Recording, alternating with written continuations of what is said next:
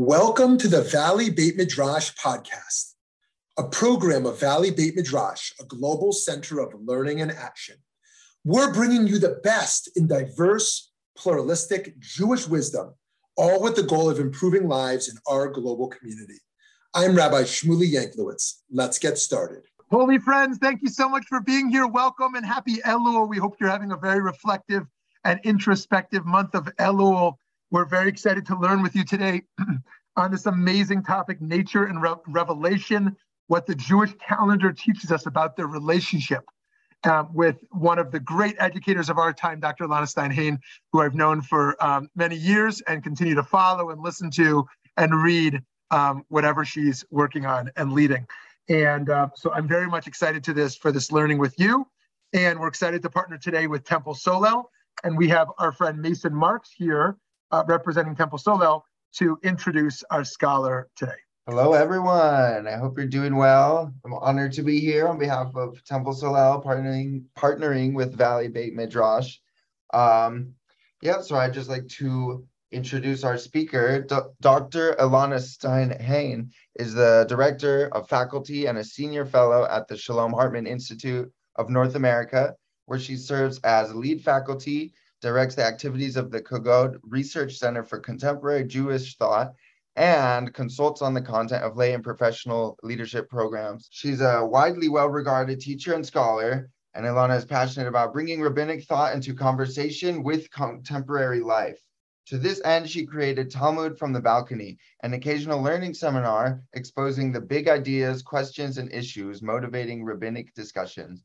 She leads the Creative Equal Created Equal Research Seminar, which considers the relationships between gender consciousness and Jewish thought. And she co-hosts For Heaven's Sake, a bi-weekly podcast with Donniel Hartman and Yossi Klein Halevi, exploring contemporary issues related to Israel and the Jewish world. Alana earned her doctorate in religion from Columbia University, where she wrote her dissertation on the topic of legal loopholes as a prism for understanding rabbinic views on laws and ethics. She is an alumna of the Yeshiva University Graduate Program in Advanced Talmudic Studies, as well as a consortium in Jewish Studies and Legal Theory Graduate Fellowship at Cardozo School of Law. She also served for eight years as clergy member on the Upper West Side of Manhattan at both Lincoln Square Synagogue and the Jewish Center. She's taught at the Wagner School at NYU and sits on the board of Sefaria. Oh, amazing, a living library of Jewish texts. Use that all the time. Elana lives on the Upper West Side of Manhattan with her family. So I'm glad you could all join us here today, do some learning, especially in Elul. It's a big mitzvah. And without further ado, I'd like to introduce Dr. Alana Stein-Hain. Thank you so much, Mason. And thank you for having me. Thank you, Rabbi Yanklowitz. And thank you, Alex, for setting this up. Temple Solel, it's great to be with you. Um, I I do have to mention that I'm not sure that I have spent so much time in my life thinking about what sovereignty means as I do in the month of Elul and seeing the passing of Queen Elizabeth is actually um, it's actually really making me think about what the idea of having a sovereign which is what we are crowning God to be during this time of the year, what the idea of having a sovereign means to people. As I see people weeping over a flesh and blood sovereign, there is such symbolism to that. So I just, you know, I wanted to make mention of that because that's kind of a huge thing that happened today um, in our world. And, you know, her memory should be for a blessing. And I, I wish a lot of uh, comfort to her family and to her subjects, really. So, what I'm here to talk about today is the relationship between revelation and nature. And let me make clear what the issue is in my mind. In my mind, the issue is if we have a Jewish theology that describes God as the author of both a revelation to human beings as to how to act, how to behave in the world, how to live a good life, and also as the author of the creatures and creation that we see around us, I ask myself, what is the relationship between those two acts of sovereignty? and those two acts of relating to the world. And I think now that takes on in 2022, it takes on kind of a fever pitch concern as the questions about climate disaster become so politicized instead of actually being about deep questions regarding values and morals that aren't here to polarize us necessarily, but are actually here to galvanize us. And so I'm looking for a religious language that understands what is the role of nature within a theology that I that I think is really primarily historical. Like the collective Jewish Jewish consciousness or con- well, really consciousness that's introduced in the Bible is very historically inclined. It's very much about how God intervenes in history, even as it starts with the act of creation. But in terms of the role that nature plays, it's often in God upending the rule of nature in order to do something miraculous, which is kind of revelation, right? Revelation is an intervention into the natural order of things. And so I want to spend a little time today thinking, especially as we have a Jewish calendar that actually does have somewhat of a natural impulse to it and a natural pattern to it. I want to think about what the role of nature is. And I really think that the suggestion that I'm going to make is going to surprise you. And I hope in a good way. I hope it's going to challenge you and push you a little bit in a good way. So when I say that the Jewish calendar is related to nature or has some sort of impulse to nature, one major way that we see that is simply that the creation story at the opening of Genesis, at the opening of Breshit, sets Shabbat, our first calendrical holiday, an ongoing calendrical holiday, cyclical calendrical holiday. It sets it as the crowning achievement of the creation of the physical world, right? Of the natural world. Another layer that I see as we think about the Jewish holidays coming up and especially Rosh Hashanah, because it's the first day of a month, is that we have an annual calendar that is based on the cycles of the moon. We have Rosh Hashanah would be proclaimed back in the day based on people seeing a phase of the moon that helped them know it's the beginning of the month. And holidays that were even on the 15th of the month, such as Passover and Sukkot, would also be based on that because if you didn't know when the first day of the month was, which is determined by if the new moon showed up then, you wouldn't know when the 15th day of the month is. And in fact, you have these really interesting stories of people showing up, rabbis showing up in the Talmud who came from one place and went to another place. And they said, Well, isn't it interesting that you're all here eating on Yom Kippur on the Day of Atonement? Because where I come from, the Day of Atonement was yesterday because we made, we saw the new moon at a different time. So that's the second layer is our lunar calendar. But I don't think it's as simple. And I think it's beautiful when people talk about how nature is some sort of revelation that God shows the world, how mighty God is that God can create. I don't think that's necessarily capturing a certain degree of tension that I think the rabbinic tradition sees between the God of revelation and the God of nature being the same entity, but revelation and nature do not always correspond. And I want to show you what I mean by looking today at two texts that express a tension between revelation, that is the law, the uh, authority to proclaim rabbinic law, the celebrations of Jewish practice, and what you actually see reflected of that in nature and what you don't. And then after we see those two and get a sense of the tension, I want to propose a way in which I see the rabbis trying to find some positive relationship between revelation and nature. And it's not just by saying, well, God is in nature. In fact, I think the rabbis are pretty against that idea of God being in nature. I think there's something else going on. Okay. So let's start. I know we're going to have like 20 minutes for questions at the end, something like that. So I'm going to put some things out there and then we'll talk. Okay. And of course, if you have any questions or comments that you want to put in the chat, please feel free. I'll look at it periodically. So if I miss your question at the beginning, at some point I'll, I'll pause there. I'm going to share my screen. The first story that we're going to look at is from Breshit Rabbah, from Genesis Rabbah. Now, Breshit Rabbah, it's pretty early when it comes to midrash, when it comes to works of kind of storytelling from the rabbis, sometime between the third and the fifth century. And it sets up this great conversation between essentially the archetypical Roman and the archetypical rabbinic Jew. We have Turnus Rufus, who in English or Latin was known as Tineus Rufus, who is a Roman officer, essentially, someone who has government political standing, and Rabbi Akiva, who is someone who is really representative of the rabbinic creative impulse in interpretation.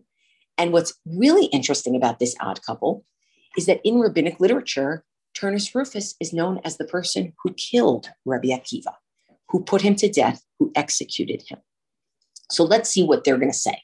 And I hope it's okay. I'm going to read it in Hebrew and translate it. Okay. Sha'al Turnus Rufus at Rabbi Akiva.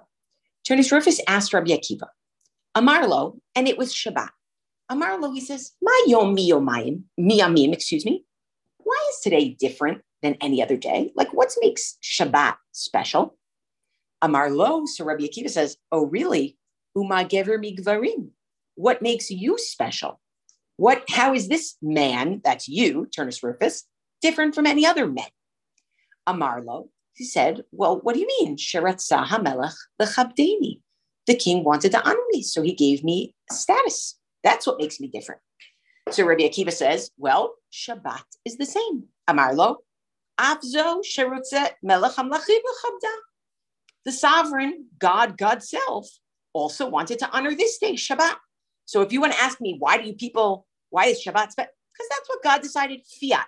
The same way your sovereign told you that you were going to have a political office. And Turnus Rufus says, no, no, no, no, no, no. That's not what I meant. That's not my question was. He says, Amarlo, Turnus Rufus says, this is what I was trying to say. Shabbat who says today is Shabbat? Like I look around, Shabbat looks any different from any other day of the week. I'm not talking about what clothing are people wearing. I'm not talking about what food are people in. I'm saying when I look outside my window, can I tell if today is Monday or Shabbat? Natural world provides no indication that today is God's special day. And implicitly, if God wants Shabbat to be a special day and God is the author of nature, shouldn't revelation line up with nature? Shouldn't you be able to look outside your window on Shabbat and see something that looks different? Like nature should say, the God of Shabbat is also the God of nature, and you should be able to tell there's a rainbow, there's something, right? Some sign. Amar lo. So Rabbi Akiva says, okay, I have a proof for you. Nahar Sambation Yochiach. The Sambation River, which some, t- some people call the Shabbat River, is going to prove Shehu Moshech Avanim Kol Yemot Hachol, it actually pulls rocks along all week. Uvishabbat hunach. And on Shabbat, it rests. Now, this river is actually mentioned. I, I don't remember if it's in Herodotus. I think it's in Herodotus, maybe Thucydides. It, it's actually mentioned among Greco Roman historians as there was this river that they kind of called the Sabbath River because every seven, seven days it would stop flowing. And they basically said this river is lazy like the Jews. Just like the Jews take a day off, this river takes a day off so it was called something, you know, a, a cognate with the Sabbath river. So Rabbi Yehuda says, you want your proof in nature? Go find that river. It will show you that it stops. Turnus Rufus doesn't like this explanation, maybe because he doesn't really believe that that, that river exists, maybe because that's one river that you'd have to go find in some exotic location, but it's not what's predominantly in nature when you look on a Shabbat. Amar lo, says, La What are you sending me after the wind? What is this ridiculous answer that you're giving me? Forget. So Rabbi Akiva says, okay, I'll try again. Amar lo, Rabbi Akiva says, Baal ov The necromancer, the person who can communicate with the dead, they'll prove it to you that today is supposed to be Shabbat. Shehu ole kol yemei Shabbat ve'eno ole b'Shabbat. It turns out you can get the dead to rise all week, but you can't on Shabbat. And in fact, your father's own grave could prove this too. It doesn't billow with smoke on Shabbat, which kind of he's implying your father is sitting in hell and he's in fires. And during the week, billows with smoke. But on Shabbat, doesn't happen. Amarlo, Turnus Rufus says, How dare you? Bizito, you've scorned my father. Biashto, you've humiliated my father. Kilalto, you've cursed my father. And yet, Turnus Rufus goes to check. Yatzau vadak ba'aviv. He went to check on his father, his father who was dead. Kol yamot hachol Allah. The whole week, either maybe it was the smoke that went up, or maybe it was the father that went up, or maybe it's both. Shabbat lo Allah. But on Shabbat, couldn't get to him. La'achar Shabbat he'alahu. He brought his spirit forth through the necromancer after Shabbat. Amarlo, he says, what? Mishameta naseta Yehudi. What, you become a Jew since you died? Wait, you don't work on Shabbat. You can't come up on Shabbat. Amarlo. So Turnus Rufus's father says to him, Kol Shabbat Everybody who doesn't, you know, sanctify the Sabbath of their own accord in the world of the living, kan ba'al Here in the metaphysical, beyond, they experience it no matter what, whether they want to or not. In other words, you sit in the natural physical world in which you live, you are not going to know. It's, you're going to have to decide is this Shabbat? Do I care that it's Shabbat? Nobody's forcing you. There's no external sign, there's no forcing. But in the metaphysical beyond, I don't have a choice. Amar lo. So Tisrif says, What do you mean you keep Shabbat? What work are you doing during the week that you're resting on Shabbat? Amarlo kol yemot anu nidonim. All week we get punished. Essentially, we get judged for what we did in our former lives. Ubishabat anu nachim. And on the Sabbath, we're able to rest. So he has to go somewhere metaphysical to find out that it's Shabbat. And now Taneas Rufus comes back to him and says, okay, okay, now I'm really confused. Chazar Eitzel Rabbi Akiva, he goes back to Rabbi Akiva. Amarlo, he says, Im kidvarecha, if you are right, Rabbi Akiva, Shakadosh Baruch Hu rotze bichvoda shel Shabbat, that God wants to honor the Sabbath, meaning if you are right, if your idea of revelation is true, that God wants to add, honor the Sabbath, I still maintain you should be able to see that in the natural world. Then you know what? Al yashiv baruchot. No winds should blow on Shabbat. Al yored bagishami. No rain should fall on Shabbat. Va'al yitzmach ba'esev.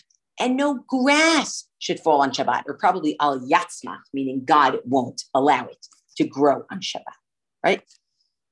Taneas Rufus can't get over the idea that you could have something that you claim is divine that tells you that this day is different from every other day. And yet, when you look out in nature, you don't see it. There's no indication. He doesn't understand how something could be divine if you don't have these overlapping. So Rabbi Akiva says, Amarlo, Rabbi Akiva says, Tipach rucho shel oto ha'ish. You know what? Drop dead. Emshol mashal. I will give you a metaphor. Lamet hadavar domet. What is this like? God allowing there to be wind on Shabbat, or maybe God blowing wind on Shabbat, however he's expressing it. Le'echad shedar b'chatzero to someone who lives in their own courtyard. Harehu mutar letaltel b'chol kula. Even on Shabbat, even if they won't carry in the public thoroughfare, they will carry in their own backyard. Afkan, so too here. Hakadosh Baruch Hu, God, lafisha kol haolam kulo, because the whole world belongs to God. Ve'en reshut acheret imo. There is no other authority besides God. Hare mutar olam kulo. God could let whatever happen in the world on Shabbat happen. So far from you suggesting, Turnus Rufus, that the fact that the revelation of Shabbat is supposed to be a day that God wants to honor, and nature, the natural world, what's happening with rain and with wind and with all sorts of flora and fauna and animals, the fact that they don't match up, for you, Tanae Rupa says this doesn't make sense. That can't be one God who has both of them. For me, I'm telling you, no, no, that's the definition of God's authority. God can do whatever God wants in the natural world on Shabbat. Now, my question to you, by a show of hands, and it can be your fake hands, okay? It can be your uh, reaction hands. Who here thinks, hey, this Turnus Rufus guy actually kind of has a point? Can you give me a? Can you give me your um, reaction hand if you think he's got a point? Okay, I got one. I got one honest soul. Right? It's like you don't want to side with the Roman when it's Rabbi Akiva, you know. But Suzanne, that's why I like you. Okay. Who here says, actually, I agree with Rabbi Akiva. I think what Rabbi Akiva is suggesting here that, you know what, nature doesn't have to match up to revelation. Just because we think it's Shabbat doesn't mean the whole world has to look that way. Who agrees with that? Right? So we've got Joan, and I don't know how to pronounce your name. Oh, can you unmute yourself and tell me how to pronounce your name? Aglaya. It's beautiful. Aglaya and Clarissa. What do you say? Oh, just ancient Greek. That's all. Gorgeous, gorgeous, right? Uh, Lana, Carol. Okay, so we've got a lot of rabbinic Jews here. We got a lot of rabbinic Jews, right? I want you to think about this. What does it mean for somebody to say, I don't think that my revelation and like my belief in what's sacred has to be out there in nature. But instead, I look at God as a being who can manipulate nature. What does that say about a relationship with nature? right? I want you to compare the person who walks out into nature and says, Wow, I am so awed by the power of this. And somebody who walks outside and says, The power is actually in the synagogue. What's going out on out here, very lovely. But God can do whatever God wants out here. But if I want to actually talk to God, it's going to be through the Sabbath. It's not going to be through looking at the trees, because that's essentially what Rabbi Akiva is saying, right? And Suzanne, I assume that's why you think Dinesh Rupus has a point, right? Saying there, there is something here that's a little bit, well, let's say it's like really, really gorgeous outside. Are you in the synagogue or are you outside looking at that tree? And of course, you don't have to choose a binary. You know, I get it. You can do all of it. But there is, there's something here that the rabbis want to put in the mouth of Taneus Rufus so that they can push and say, ah, thank you, Suzanne. Don't the Kabbalists see God? We're going to get there. Okay. Can put in the mouths of Taneus Rufus so that Rabbi Akiva can say, no, our definition of theology, our theology is founded on the idea of God being outside of nature. In fact, there are many who argue this is exactly why the creation story starts the term. God isn't created by the world, God creates the world, right? God is outside of it. And Rabbi Akiva, in certain ways, is actually pushing that. Clarissa, we're getting it. I love it. I want to show you another point of tension. Okay, so that's Shabbat, which is literally the crown of creation. Rabbi Akiva is saying, by the way, I want you to know you don't have to necessarily see that Shabbat is at all reflected in creation at all. Okay. The second, what about the lunar calendar? What about Rosh Hashanah, where we're literally looking to the moon to tell us when is the time for this? Now, of course, we have calendars, but that's because at some point we had to set into motion. All right, let's figure out what the next, you know, several thousand years are going to look like on this calendar because we're not going to have this, you know, witnesses coming and telling us about the new moon forever. But it's based on the lunar phases of it's it's based on the lunar phases. So let's see another example. Okay. Here we go. very brief. It's a Mishnah. A Mishnah in Rosh Hashanah, and I'm sorry that the English and the Hebrew are not all on the same page, so it makes it a little more difficult, but I don't want to make it smaller. Demut surot levanot hayu lo Rabban Gamliel. There's a lamed missing. Ba'aliyato betavla uvakota.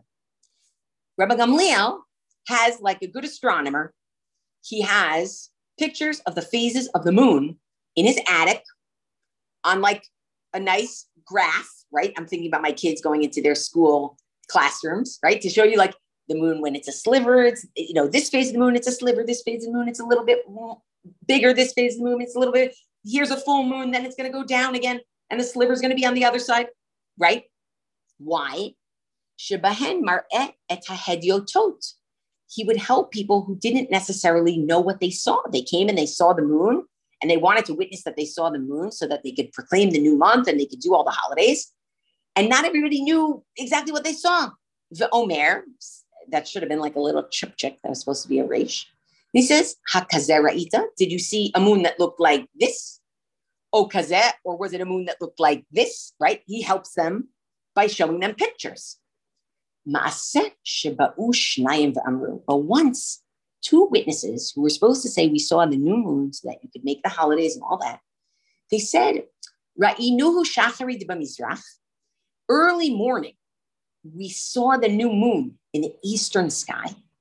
The arvit b'ma'arav. And we saw it at night on the western sky. Okay.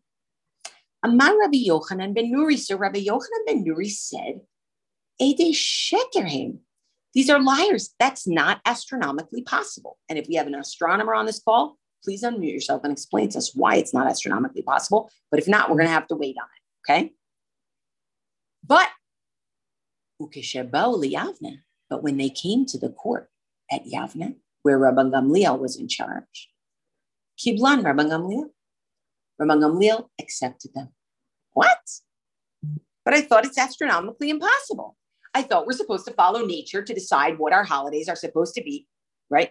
And another, Va'od there was another case where two witnesses came and they said, Ra'inu Mano, we saw the new moon last night, or really two nights ago.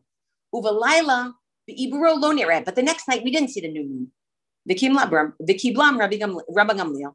And Rabbi Gamliel accepted them anyway, right? I'm a Rabbi Dosa ben Hyrcanus. Rabbi Dosa ben Hyrcanus says, no, Edi Shekarim, they're lying. How can you say a woman gave birth? Ulamachar hare. Well, this is really should be a yud. Krisa ben. And on the next day, you see that she's still pregnant. It's not possible. It doesn't make sense. Amarla Rabbi Yeshua. Rabbi Yeshua says, you know what? He's right. He's right. And then this whole story ensues where Rabbi Gamliel and Rabbi Yoshua want to end up making Yom Kippur on different days because they think the beginning of the month. So on different days, Rabbi Gamliel forces Rabbi Yoshua to come on his day that he thinks is Yom Kippur. He says, no, no, no. The day you think is Yom Kippur, it's not, and come and I want you to violate it to show that you believe in my authority here. So even in a situation where we're saying we're following the moon to tell us how to establish revelation, even in that situation, Rabbi Gamliel is able to say, nah, I'm going to ignore it right now. I'm going to ignore it right now because the authority that I have that's vested in me for whatever reason, right? And then the Talmud tries to figure out what are the reasons, why did he do this? We can set it aside. Yet another example. And Joan, I, I hope, is it a question that needs clarification for this moment? No, I just noticed I still had my hand raised from before, so I'm lowering it. Oh, okay, good. Okay, I just wanted to make sure. Okay. I think that when we look at rabbinic literature, we do not see what we often hear from Kabbalistic, mystical Jewish thinking. In Kabbalistic, mystical Jewish thinking, we have versions of what we would call panentheism, which is very important, that little N, panentheism. Don't make fun of me that I'm being like a very didactic person by putting this in the thing. Panentheism, that God is in nature. And you even, in some Hasidic circles, you have pantheism, which seems to be almost God is nature or nature is God. I do not think that that is the rabbinic Talmudic approach. You want to be a Kabbalist? Have a great time. Beautiful. You have an easier time, I think, being an environmentalist as a Kabbalist because I see God in nature and I see, right? And you'll find different texts and you'll read you'll read them how you read them. But I do not think when I read rabbinic literature, and I mean the Talmud and the things that make up the Talmud and network with the Talmud from that time period, what we call the Mishnah, what we call the Tosefta, its companion piece, what we call the Talmud Yerushalmi, the one that was created in Palestine at the time, and the Babylonian Talmud, I don't see that that's their primary theology. And if I'm a person who cares about the environment, and I can't just resort to saying, well, God is in nature and that's it. I see the rabbis over and over again saying, God is master over nature, God is outside of nature, and God has given us permission to use nature only in good ways. Don't get me wrong. God does not want us to waste nature. God does not want us to exploit nature for sure, right? But there's still that overarching sense that God is in control of nature and God has given us control over nature. And what we should do is be benevolent despots over nature, right? And I think that's a slippery slope, right? The stewardship model is kind of a slippery slope.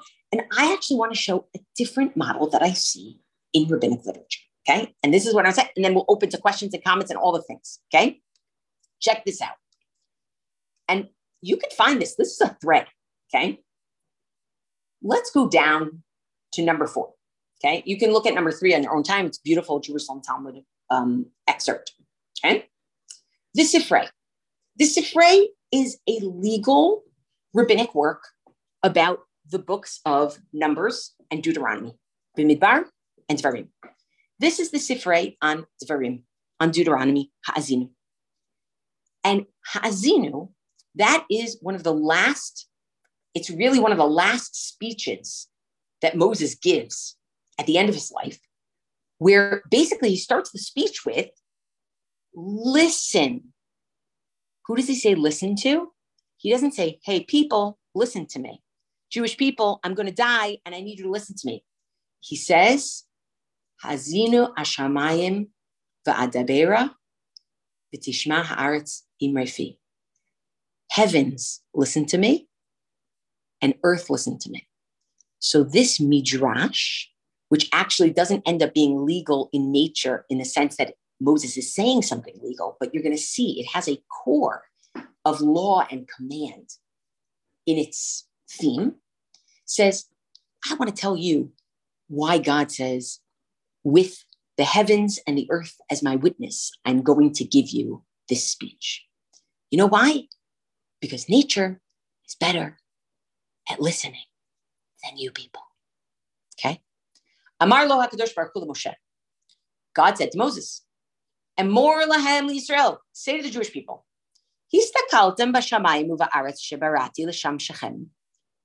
Have you looked at the heavens and the earth that I have created in order to serve you, meaning in order to give you rain, in order to give you crops, right? Have you taken a look at them? Shema shinu et midatam. Have you ever seen them change their routine? O Shema galgal hachama. Maybe you've seen the sun. Eno ole elamin hamizrach. Umeir l'chol ha'olam kulo. Have you ever seen the earth, the, the sun, excuse me, not rise from the east? Vilo od, not only that, the sun is very happy to do what I told it. The sun is very happy to come up every day and to go down every day. I want you to look at the earth that I've created to help you. Shema Shintad Midata. Has it ever changed its routine? Shema Zratem Velotamcha. Have you ever planted and it hasn't brought up sprouts? Shema Zratem Chitim Ve'alita uh, Heleta Alu Sorim. Have you ever planted wheat and barley came up? O Para Eno Dasha Ve'eno Choresha Tayom. Or maybe you've seen that the cow isn't going to thresh today and has decided, oh, I don't feel like plowing today, etc., etc. Uma elu, shalom asu, and these things, the natural world, creatures, the sun, the earth, the natural world have not been made for schar and have saved. They haven't, they don't get reward and punishment. Im zochim ein mekablim schar. They don't, if they do something good, they don't get a reward. V'im chotim ein mekablim puranuyot. And if they sin, they don't get a punishment. They lo shinu et midatam. If they don't change their routines, where there's no fear, there's no reward, how about you? Can you learn from them? This is a very different theology of nature. The rabbis often present nature as the most obedient subject, the most obedient, commanded creature of God in the world. Now, don't get me wrong. Could you have a situation where something doesn't go exactly right? Sure. And sometimes that something that doesn't go exactly right is a result of human exploitation, right? But I think this is a really fascinating alternative that the rabbis are basically saying, let me tell you how nature and revelation are connected. They are connected in the sense that revelation is a message from God telling people what the good life is. And nature also trusts God to tell them what the good life is. You're going to rise, you're going to set. You're going to rise, you're going to set. And they are so much more, nature is so much more dependable than human beings ever could be. Okay. I think that's a little different. Not a little different. I think that's quite different. It's inverting the posture of, well, God is in charge of humans and God puts humans in charge of nature, right? It's actually God is in charge of humans, God is in charge of nature. And by the way, you should look to nature to get a good sense of how you're supposed to do what you're supposed to do. You want a sense of steadfastness? Look at nature. That's the awe. That's the wow. That's the majesty. Not just the moments that are, you know, wondrous in their differentiation from the daily grind, but actually the fact that the laws of nature actually work. That itself is part of a sense of, well, this place is going right. This place is doing the right thing, and you should follow its example. I'm going to pause there and see what questions and comments people have. Okay. Very different, very different revelation and nature. And I'm happy. I don't know, Rabbi Yanklowitz, I don't know how you usually do this. So I'm, I'll follow your lead. Great. We can just in, invite folks to unmute themselves. Thank, thank you so much. Amazing. Yes. Hi, Sander. Sander, do you want to jump in? I thought I saw you on mute. I just said, I just thought it was beautiful. I'm oh. so happy I spent time with you today. Thank you. Okay. I hit the wrong thing. That is the sweetest thing I've ever heard, Sander. Now, Aglaya, pull it apart. Okay, so all right, so you asked if anyone's an astronomer. Okay, I am an astronomer once removed. My younger sister is okay, she's an astrophysicist who works for NASA. Okay, so um and she had this really interesting love hate thing with Stephen Hawking for a long time. Now, um, just a sh- two second version of Stephen Hawking and why a lot of us have a love hate thing with Stephen Hawking. So he spent all of this time trying to disprove the existence of God by tr- looking at, and he was never able to do it. And at different times in his life, he was willing to concede, I can't disprove the, the existence of God you know but at different other times he was like oh yeah i'm gonna do it at some point i i, I got this i'm gonna do it at some point i don't even know where he was when he died. I can't even be 100% sure.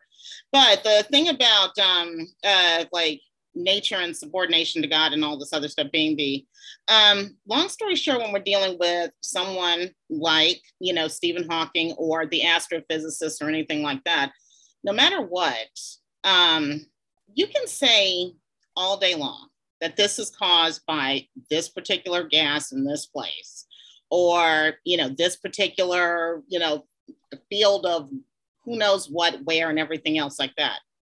But um honestly though can you ever say can you ever say that that disproves the existence of god? Because in you know to a lot of us something had to have set that in motion.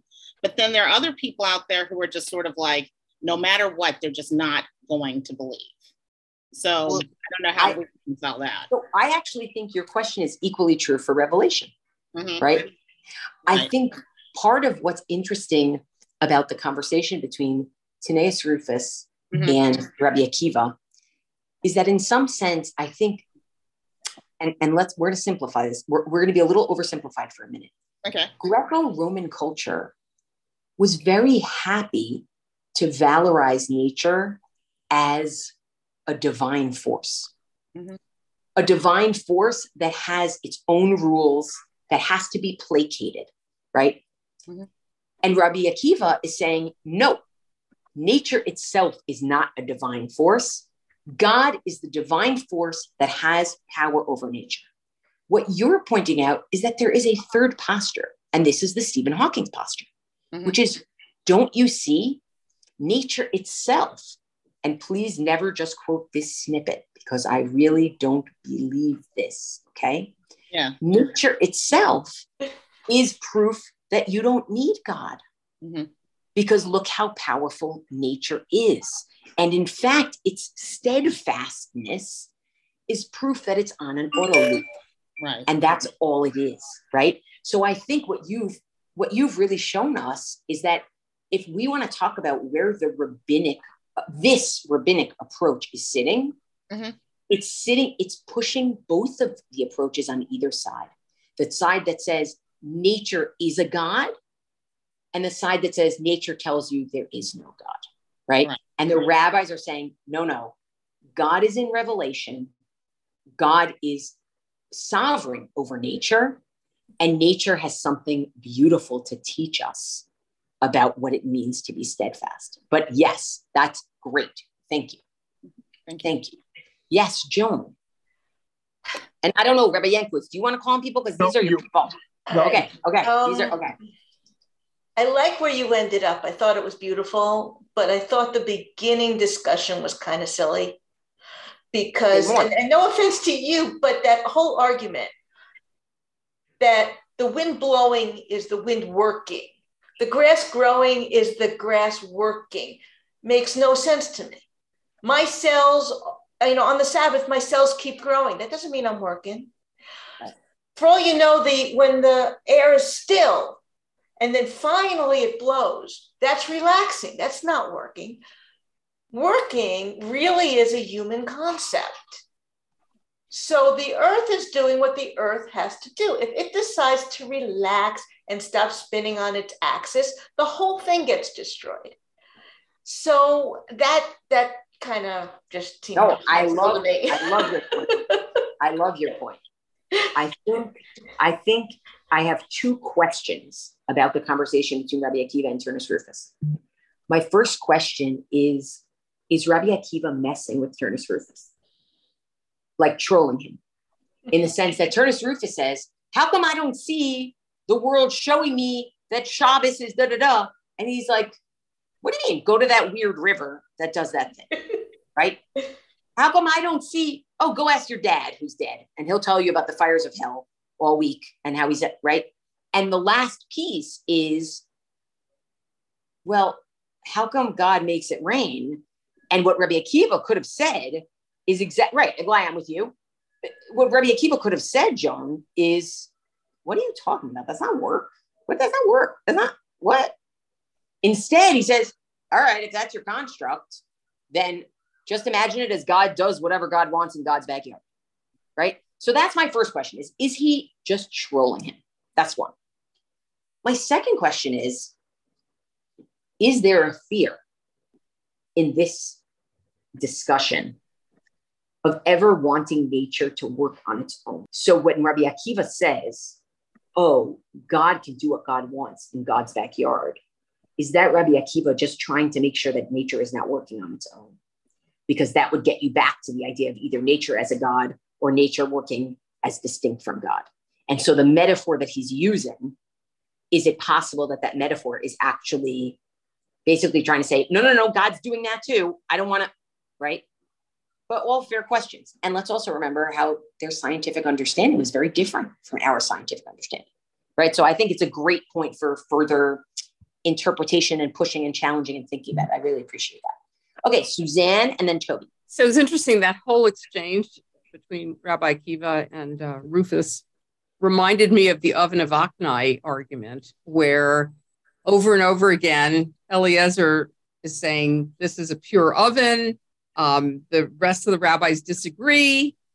He said, so Rabbi Eliezer says, well, if I'm right, let the river go backwards, and all of those proofs, and even God coming out, you know, Bat Kol coming out of heaven saying the law is with Rabbi Eliezer, and the majority goes, no, uh, no longer. It's up to us.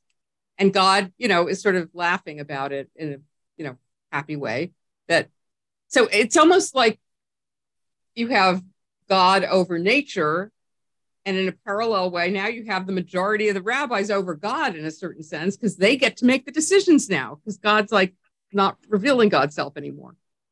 That's a great point. It's a great point because the idea that what do you mean? God, God has split the sea. Of course, you're supposed to walk through it, right?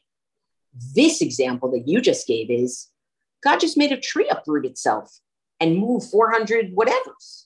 So doesn't that show that's one of the signs in that in that example? Even before there's a, a heavenly echo, right? They would have interpreted it as, whoa, there's a miracle. Obviously, we need it. It shows you that there's something changing about them right? There's something changing about the locus of authority. Locus of authority is not going to be in nature. The locus of authority is not even going to be in prophecy, which is why the locus of authority is going to be in law. And then it shouldn't surprise you that when they look at nature and say, whoa, nature is so good at following the law, right? That value of steadfastness becomes so important for them. It's kind of gorgeous, right? So, yeah, that's a great, that's a great intertext with this. I love that. Thank you. Um, Toby. Okay, this is probably going to sound incredibly ignorant, but no, it won't. No, please. If you're thinking it, somebody else is thinking it. I never got the either or of God or science. Okay, I don't think they're mutually exclusive. In fact, any God worth their salt is going to invent physics. And we don't know what happened before the singularity. And I don't know if Aglaya's sister uh, um, can maybe comment on this, but um, even theoretical mathematics can't go back beyond the singularity. That's the stopping point. We don't have the unified field theory, you know? Um, Higgs boson, when it was discovered, woohoo, but it didn't still didn't provide us with what happened before the singularity. Okay, I mean, as far I, and this is my paraphrase. I'm a lawyer, not a scientist. Okay, so, but I have a lot of friends who are argumentative physicists who either like or don't like uh, Stephen Hawking. I happen to like him, although I can't say I understand him. But anyway, I, I just I I have issues with people who say, well, you know, I'm a person of faith, and uh, you know, God wouldn't do X, Y, or Z. Well, why is that? Why is that? Why is the belief in God or the faith in God, why does that preclude a belief in science? God provided science so we could figure things out. So it's interesting. I, I, I think it's a very uh, deep, profound point. I, I'm reminded of a different conversation that is um, that takes place that's also attributed to Rabbi Akiva and Turnus Rufus. They have a few of these in rabbinic literature where Turnus Rufus basically says, Oh, yeah. Well, if God didn't want there to be any poor people, how come God created poor people? Literally, he said, because he's basically saying, Well, wait, wait. Now, that this is economics, right? Now, you could also say God didn't create poor people, people created poor people. It's a different conversation. But I think what's interesting is that sense of, well, if God wanted it to be this way, it would just be this way. And if God wants to be some other way, it's just going to be that way. And the idea that there's no there's no sort of independent cycle uh, like rules of nature, rules of the way things behave, impact that human beings can actually make to change things. It is a that is a religious posture, but I don't think it's the rabbi's religious posture, right? They even ask, it's a really, it's a beautiful question where they basically say, look, I don't understand. Somebody commits adultery and a baby comes out of it. How is that possible? Why would God allow that? And the answer is for a second. Okay, just to throw this out there also. Okay, yes. yeah. Okay, and then so, we have to get to Nana though okay, no, it's just going to take a second. Okay, so if anybody's a fan, fan of um, Dostoevsky and the Brothers Karamazov or anything like that, though, just to throw this out there. Okay, so I'm reading the Brothers Karamazov, right? And there's a part where they're talking about these young men, these brothers, one of them's atheist, one of them is devout. They're going to believe whatever they want ultimately. So the revelation is going to come to them even as absolutely no God or absolutely there is a God, just tailored for them. Yeah, yeah. There, there's a there's a subjectivity to it. But that but what I do think is important is I think it's powerful when people can actually articulate what their theology is. Right. You know what I'm saying? Meaning the rabbis are saying, this is our theology. You don't agree with it? Okay, that's your business. Go be a Kabbalist. Be something else. Right. or maybe they would say, no, get out of here. I really don't want you in my community. That's that's a different argument we can have about pluralism and the rabbis, which is its own conversation. But the point is, they articulate something, right? And I think that's powerful rather than just saying, eh, it's just what you think, right? Yeah. Articulate something and see if somebody finds it compelling. Why do they find it compelling? That could be very subjective too, right? Like, right? There's like, uh, it's like infinite reversions here. Mm-hmm. Nana or Nona? It's right. Nona. Thank you. Nona. Um, I just want to say, um, as a person who is a kind of a obsessed climate activist, that this argument around the, rele- uh, the relevance of the argument to me in this moment of time where we're looking at the earth being, um, at nature being a pretty unreliable um, um, uh, part, not partner, but um, reality right now in direct relationship to humanity's incapacity to control our greed or our um, our, our baser nature, our inability to work cooperatively for a common good. Um, that um, is the, the part of the discussion that feels really um, meaningful to me, regardless of what we think that um, the original relationship is, you know, if, if there is a God that created this world and then set us into it to be stewards, and we've done such a terribly poor job of stewarding in this moment, um, uh, and nature has become um, unreliable because of our poor stewardship. Uh, that feels to me like the place where um, uh, I look for spiritual guidance around that. I look for um, um, leaders and um, wisdom about um, uh, how to regain our, our ethical compass and how to stay um, effective in, um, the, in the common discourse ar- around making a difference in, in the world and how to, how to use our ethics powerfully in this space as Rabbi yeah. Shmuly does in so many, so many spaces.